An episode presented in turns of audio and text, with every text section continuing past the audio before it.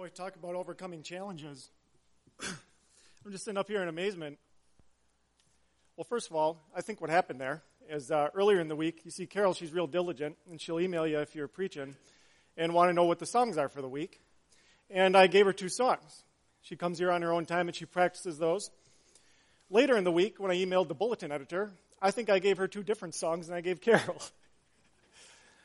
Carol went ahead, and she wanted to play an extra verse. Bless her heart. Number two, uh, my printer went out at home. I couldn't print my sermon, so I had to type it up, email it to myself so I could pull it up on my phone.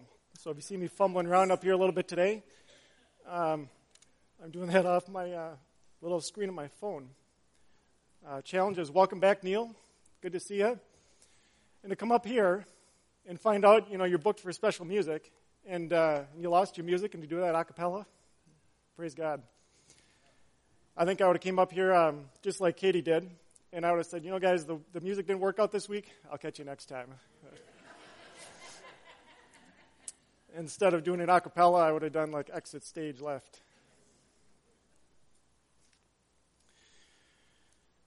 How many of you believe that the Bible is good to be used as instruction for our lives? Amen. How many of you believe that Jesus perfectly demonstrated what God's will looks like in practical application? Amen. Do you trust your body in God's hands? I like how the answers kind of taper off each question I ask. It's like I was getting you to sign a document or something. Like, all right, he's, he's getting at something. He's about to walk us straight into a message. Um, we're going to talk about something today that I believe has become maybe a lost con- concept or a lost art, if you will. And it might get a little bit uncomfortable in here. But how many of you think a little discomfort's okay? How many of you think conviction is good? Do we like it? No. But is it good for us? Yes. Yes. You know, God says we we need to be like children. I think we're like children when, when it comes time for, for discipline or accepting uh, truth as it is. And we're asked about that, we're like, yes.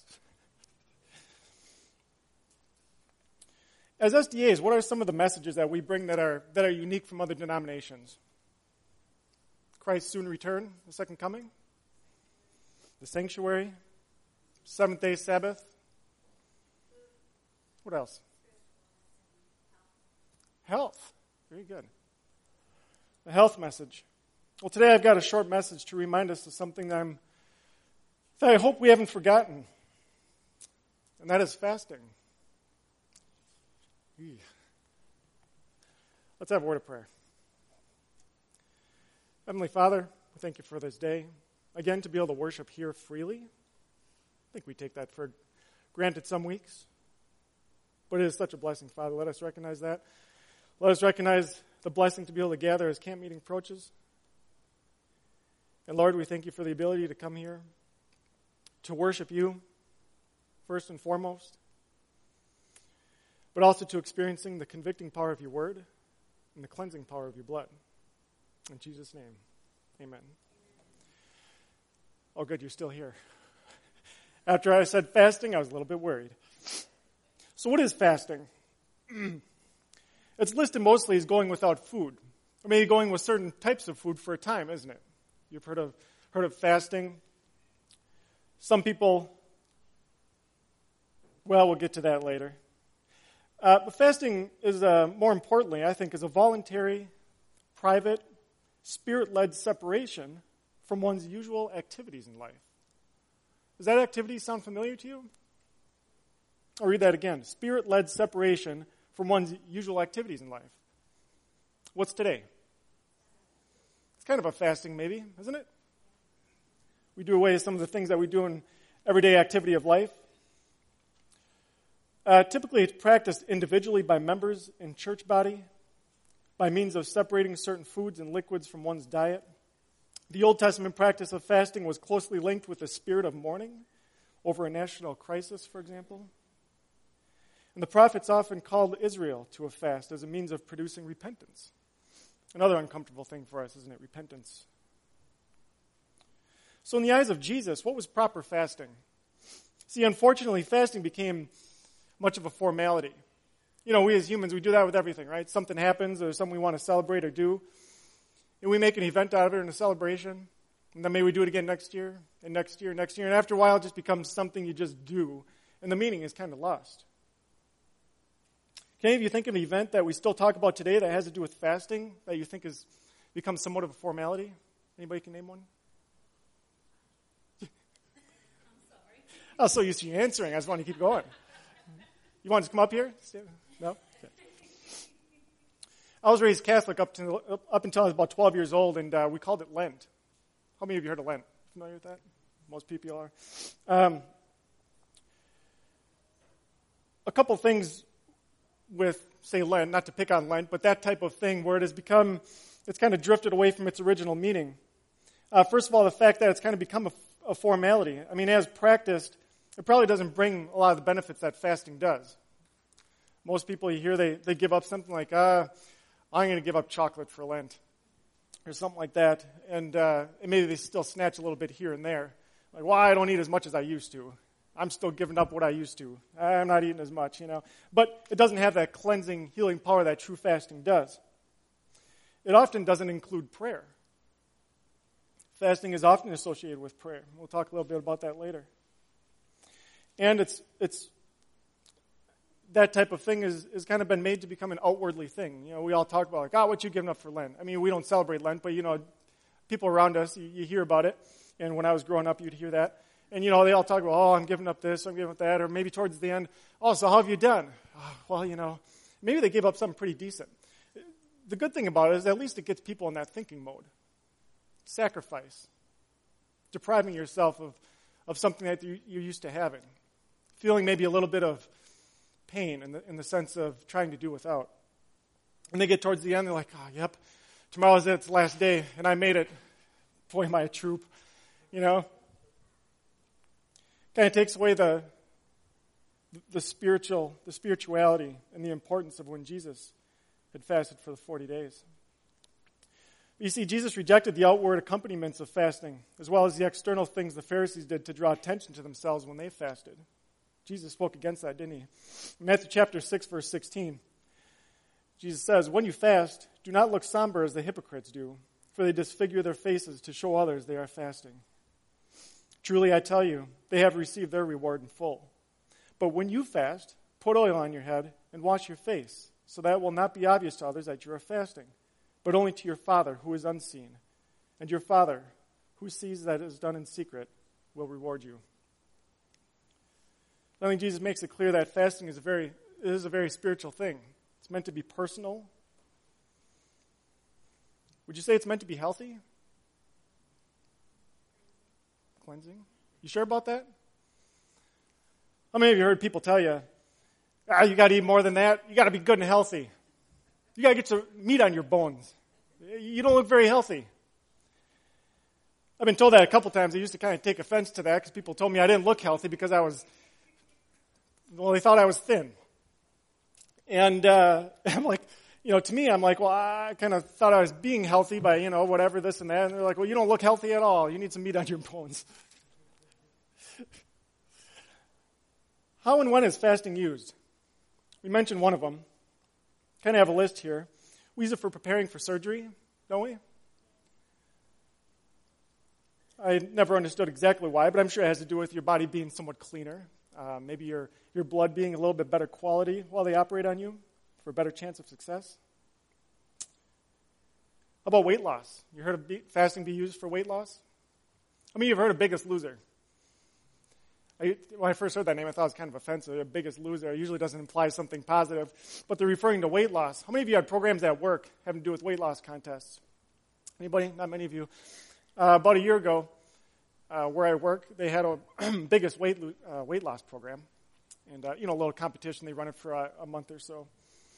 And uh, this time it was structured where it was built in teams. And see, our company, we have we have different customers, and each customer has its own little factory that we develop. And so the teams were split up in factories. We had the Honeywell factory, the G E factory, and, and so forth. And so each person who decided to participate, they were on the team that, that they worked with. Not everybody had to participate. You could sign up. And as far as individual recognition, every two weeks whoever had the greatest weight loss won an award for that two-week period. And so when people asked me with somewhat of a grin on their face, hey, Gary, you joining up? I said, yeah, I just signed up, actually. What are you going to do? I said, well, I'm going to lose weight. They said, where? Friends, I think we all have weight to lose, don't we? I think physically we do. There's some people that don't. They're one percent body fat. They're they're extremely high-performance athletes, and, and really it probably wouldn't be healthy for them to lose weight. But all in all, we all carry a certain amount of fat, a certain amount of toxins that could be scrubbed away and worked on. Talk a little bit more about cleansing in a second. But I felt I had weight to lose. Now I wear, you know, pretty baggy clothing. You can't see me under the suit. But I've got weight to lose. I know I've got a little layer that I could shed, that could come off. And I know that that little bit of padding in there carries some toxins. I wanted to get rid of that. Two weeks later, when I won the award for that two-week period, the same people that asked me what I was going to do in this competition asked, how did you do it? And I told them, I said, extreme portion control. You see, if I said anything else, I said, oh, well, you starved yourself, that's cheating. You know, you're supposed to do like us, where you can still eat whatever you want and sneak this and that, and then um, and then uh, wear different clothes when you get on the scale the next week, so you're lighter, you know. I had lost thirteen and a half pounds those two weeks. And let me tell you, I I felt phenomenal. Try it. Um, cleansing. It's another another way we use fasting. It has cleansing power. By the way, before, stepping back, when I said we all have weight to lose, we have weight to lose spiritually, don't we? Our sins. We could stand to have some of that scrubbed off. And it's neat how we compare Sabbath to fasting. It's a time away from the world, our normal activity. A time of starving ourselves of the junk we might fill ourselves with during the week. Or just be exposed to through our, our normal daily activity, through our jobs or whatever it is you encounter, where you go.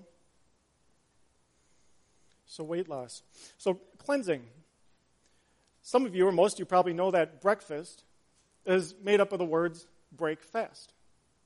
Because you spend the night essentially fasting, and then you break that fast in the morning when you eat. Some of us. Some of us don't get to breakfast. Some of us breakfast is some unhealthy beverage, very bad for you. Should I say the name, make you more uncomfortable? Is it coffee? Coffee, bad? Caffeine, bad? You can yell at me later. I'll take it. But cleansing, several studies have been done. You can, you can look up anywhere. And nowhere, I don't believe, you're going to find a credible study that's going to tell you, well, we've studied the benefits of fasting and really didn't find any difference between somebody who fasted and somebody who didn't. You're going to find studies out there that conflict with each other about what the benefits are. But they all agree that it's beneficial. It's highly beneficial. In fact, the only time your body has a chance to clean is when it's not handling new food. So if we're always eating, or we're always snacking, we're always grazing on something, your body's handling that. It doesn't get to get to the rest. They say your body enters fat-burning mode at twelve to thirteen hours. I would ask you how many of you have fasted before, or how long you've fasted for, but as we talked before, you shouldn't be a real public thing, so I don't want to get you in trouble. But try it. See, because the less you're eating, the more focused you are.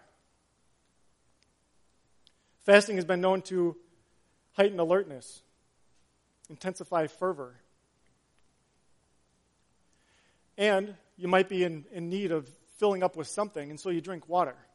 Let me tell you, I, I couldn't believe how deprived of water my body was until I had fasted. Because I was, oh boy, I was drinking water like crazy then because I wanted to fill up on something. Glass after glass I was drinking, and, and also my my skin felt good and tight. My skin is either usually really dry or, or really oily. It wasn't either. I felt like I was more springy. I could take on the world. I was more nimble. I was more clean. Let me tell you about another type of fasting. So fasting has the effect of, of intense, intensified uh, focus, increased fervor. Somehow, when I'm going to prepare for a sermon, I can never nail one down in advance. It just can't be done. I start thinking of topics. I grab this one, I throw it out. I grab it back, I throw it out. I pick a different one. I never settle on anything until the week of. Then I come out, I come upon a topic usually. And I don't know if this is Lord-willed or not. It just kind of happens, and I can't stop it. So I usually come to the end of the week, um, like this morning. And let me tell you, so what am I fasting on? My time. I'm doing without time. And I can tell you for sure that my focus is elevated. I have increased fervor and intensity when I'm working on that sermon, and suddenly things come clear. You see, because I don't have the luxury of, of all that information being there for me already. I have to seek it out. I have to search for it. I don't know where it's going to come from. I really I rely on prayer and spiritual inspiration to bring me what God might want me to say. Much like when we're fasting from food, we don't know where our next meal might come from, or at least maybe your body is feeling that way. You start to focus on, on things that, you start to become more appreciative of things that are usually provided for you. You start to realize how maybe good and comfortable you were when you were eating. How often God, does God tell us that we operate the best and we're the most comfortable? Are we taught that? Are we taught that we're given trials and tribulations? Are we taught that conviction and, and going without is good? I think we are. God never wants us to be idle, does he? We all know that things enter into our lives, they come and go. Sometimes it's a, mean of, a means of getting us up and moving. Here's a special one, a way that fasting is used. Do you know that the early believers included, included fasting as a needful prerequisite before releasing the early missionaries for ministry? We talked about being ready to do the Lord's work. We need to be happy and healthy in order to do that. You guys all agreed before, I got you all to agree, that God wants us to be happy and healthy and that we trust God with our body, don't we? He wouldn't want us to be harmed. Fasting isn't harmful. You can bring it to a harmful point. But it is very good for us. And they used it, again, to prepare people for ministry. In fact,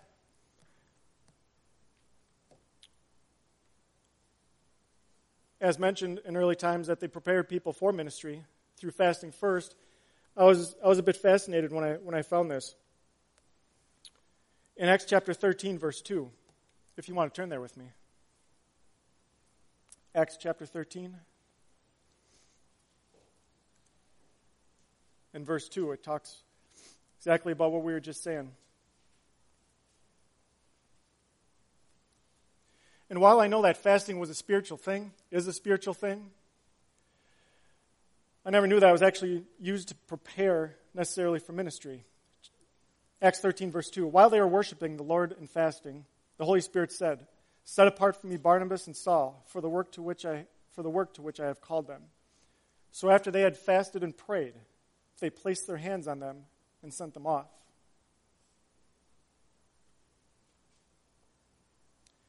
Now here's what's interesting. I don't know if you knew this or not, but I caught this during the preparation of the sermon this morning. Matthew chapter four. If you want to turn there with me, please. Matthew chapter four. Did you know that Jesus did the very same thing?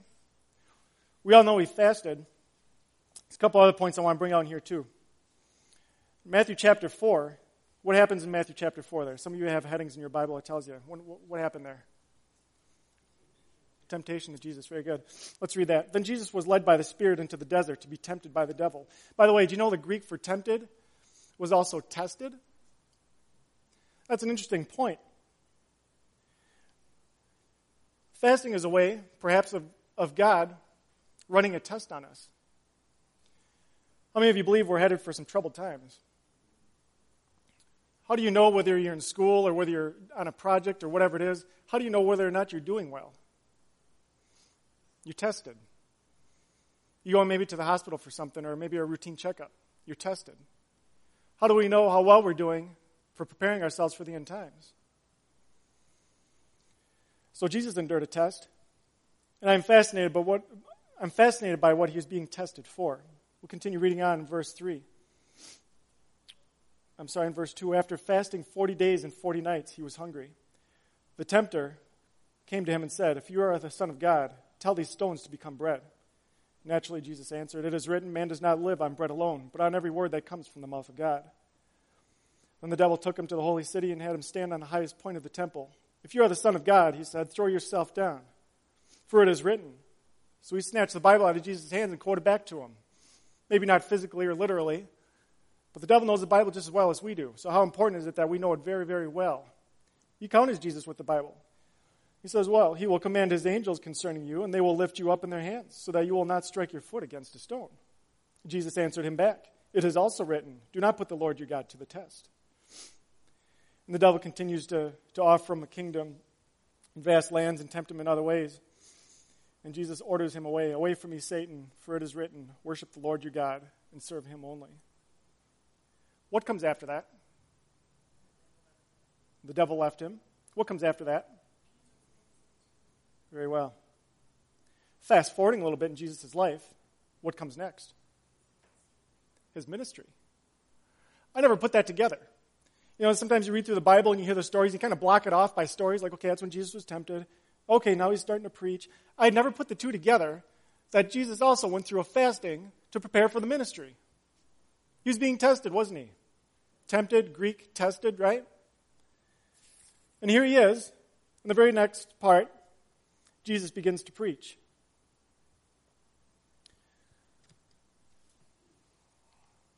By the way, it continues on in chapter four, in verse seventeen. From that time on, Jesus began to preach. The first word there, repent.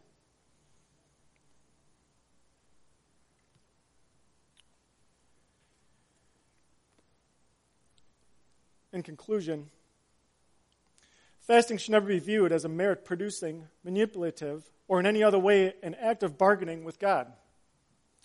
The object of fasting is not to move God in closer alignment with us or our will, but rather to draw us in closer alignment with God and His will. There are many circumstances that properly call for a fast. When sensing the urgency for revival, when deeply convicted over the sinfulness of the people of God, when desiring to separate more fully from the world and be joined more closely to God, when recognizing the need for a stronger faith to lay hold of the promises of God, when attempting when anticipating a special opportunity for ministry, we just talked about that, and we're wanting to intensify devotion. How many of you think it's important to t- uh, intensify devotion? I certainly feel the need. You know, oftentimes preachers are up here, and uh, they're talking about themselves. They're talking on a topic that uh, that either they feel they need strongly, like myself, or that they have a lot of experience in because they've had a lot of trouble in that department on their own. I certainly feel the need to fast, and I hope you do too. Above all, fasting should be done with a pure heart and a desire to honor God and help all others. The reason why I figured fasting would be a little uncomfortable is because as a society, it's tough for us to do without. We look at the wealth and the amenities that we have. We're always used to having a shelter over us. We look at what the weather is outside and hope that the outside of our shelters don't get damaged or our cars or whatever. We know that food's going to be there on the table. We just we just have to argue over the decision of where we're going to go and eat. Lots and lots of comfort. And when it comes to doing without that, people kind of take the defensive side sometimes. Wow, well, I got to eat. It's been three hours since I ate. I got to have something. You got to eat more than that to be healthy. Well, you just can't skip lunch, or you just can't skip dinner. Or you got to eat something. Says who? Who told you that? Certainly we have to eat something. Uh, you know, a friend of mine and I went to see a guy by the name of Doctor Bud Hawkins over in Fond du Lac. Fascinating man.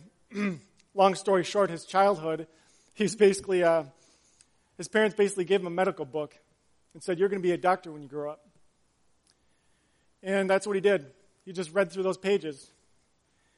And he's a phenomenal man. He uh, had all sorts of things to say about things related to health and how to do it without medication. I remember some of the things he talked about. Um, he mentioned the harms of certain kinds of deodorant, for example, that some of it has aluminum in it and how toxic that can be, et cetera. And somebody asked, well, you know, what do you do about body odor? said, well, if you're if you have body odor, check your colon. He talked about water. How many of you like to have a lemon in your water? Some of you do. I go on and off with that. It depends on, depends on how I'm feeling that day. It's not a bad thing. It's not an abomination. But he talked about, he said, water, when you put a lemon in it, your body treats it like food and not water. I thought that was kind of interesting.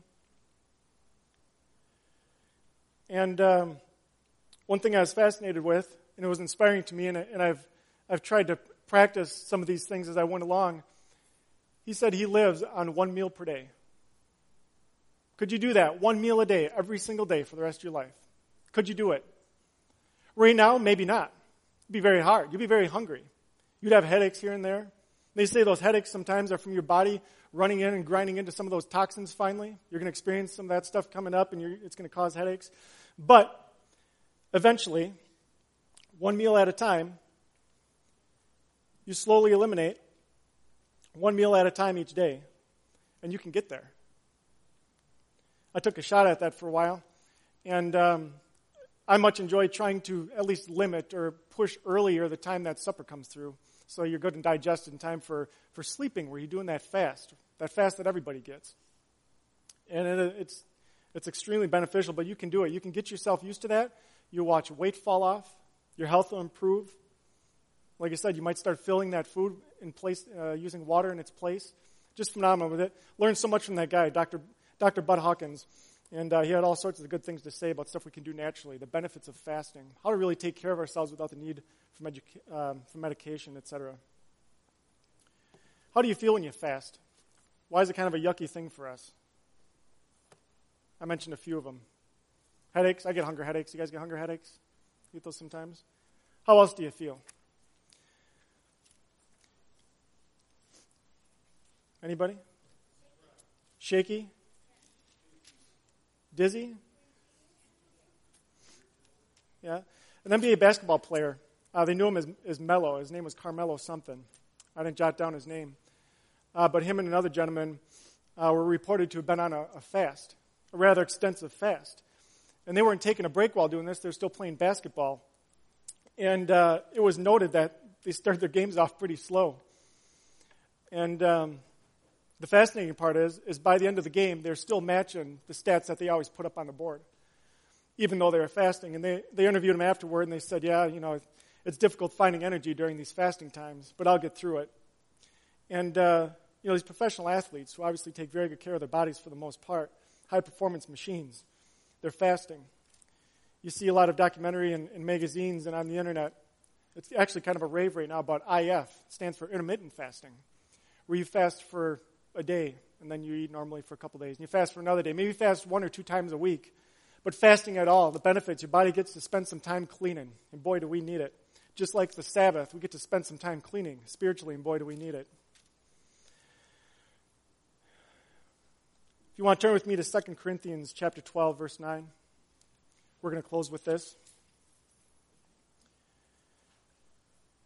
Second Corinthians chapter twelve, verse nine. And from what we just talked about, but he said to me, my grace is sufficient for you, for my power is made perfect in weakness. Amen. Let's pray. Dear Jesus, we thank you so much again for the convicting power of your word and the cleansing power of your blood. Lord, may we recognize the tools that are available, and the ways that you would have us prepare ourselves for your ministry. Help us to work towards living more happy, healthy lives, so we have, may have more ability to enjoy what you've given us, but more importantly, use that time and energy to be looking to do work for you, Father.